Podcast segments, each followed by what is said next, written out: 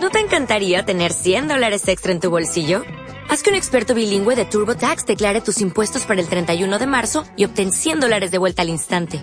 Porque no importa cuáles hayan sido tus logros del año pasado, TurboTax hace que cuenten. Obtén 100 dólares de vuelta y tus impuestos con 100% de precisión. Solo con Intuit TurboTax.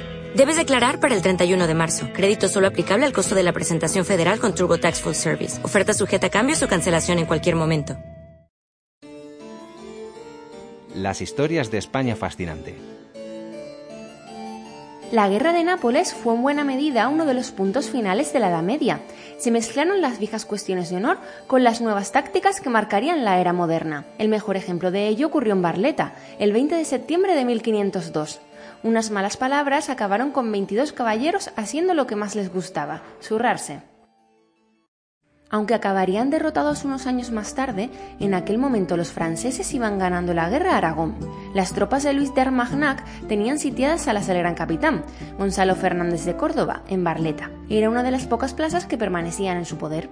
Durante los combates, a unos caballeros galos se les ocurrió injuriar a los caballeros de Fernando el Católico. Afirmaron que estaban tan acostumbrados a las lisas ligeras contra los nazaríes que no les llegaban ni a la espuela a los franceses. Una afrenta de enorme envergadura que los españoles encontraron totalmente desproporcionada. Tanto vieron mancillado su honor que les retaron a un duelo.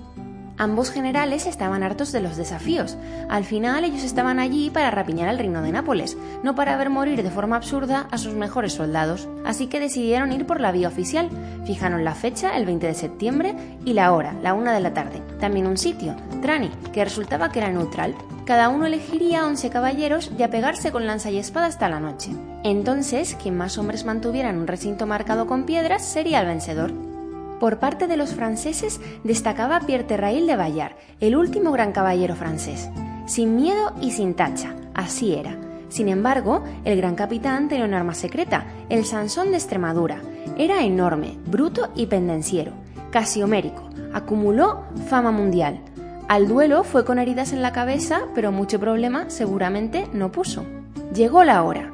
Según las crónicas, aquello parecía una final del Mundial. Aprovechando la tregua que conllevaba el duelo, miles de personas fueron a ver cómo se pegaban 22 cabestros a caballo. Los participantes esperaron la señal de los jueces neutrales. Con la tensión por los aires, comenzaron más de 5 horas de combate. Los franceses contaban con el caballero más caballeroso de la cristiandad, los españoles con el más cafre de Europa. Además, él y sus colegas tenían un cabreo monumental. Espadas, hachas, lanzas y estoques chocaron.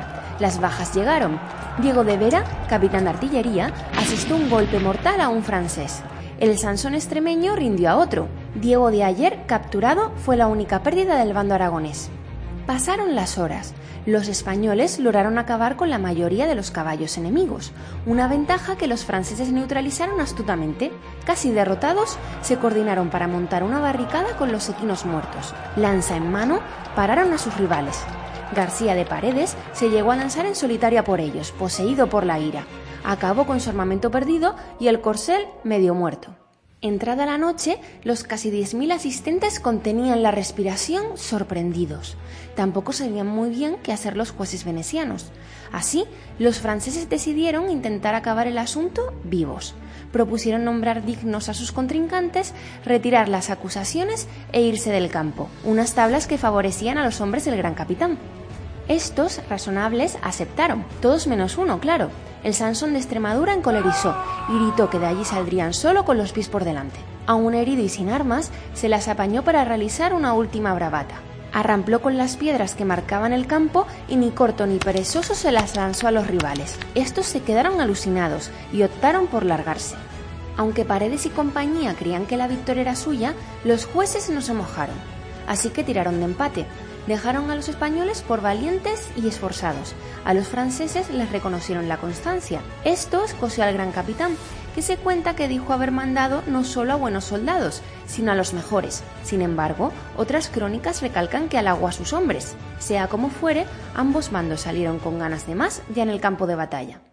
El desafío de Barletta de 1502 fue uno de los últimos de su tipo, junto al que ocurrió al año siguiente en el mismo lugar entre italianos y franceses. Ayer, el español capturado retó al francés que había terminado como él. Para su desesperación, le plantó, Paredes siguió retando a todo aquel que se le pusiera por delante. Las crónicas señalan que durante su vida se cargó a más de 300 duelistas y nunca perdió. Pierre Terrail de Bayard continuó siendo un caballero perfecto hasta su muerte en 1524.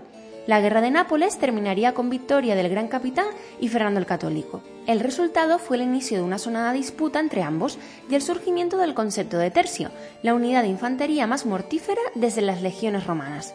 Pero estas son ya otras de las historias de España fascinante.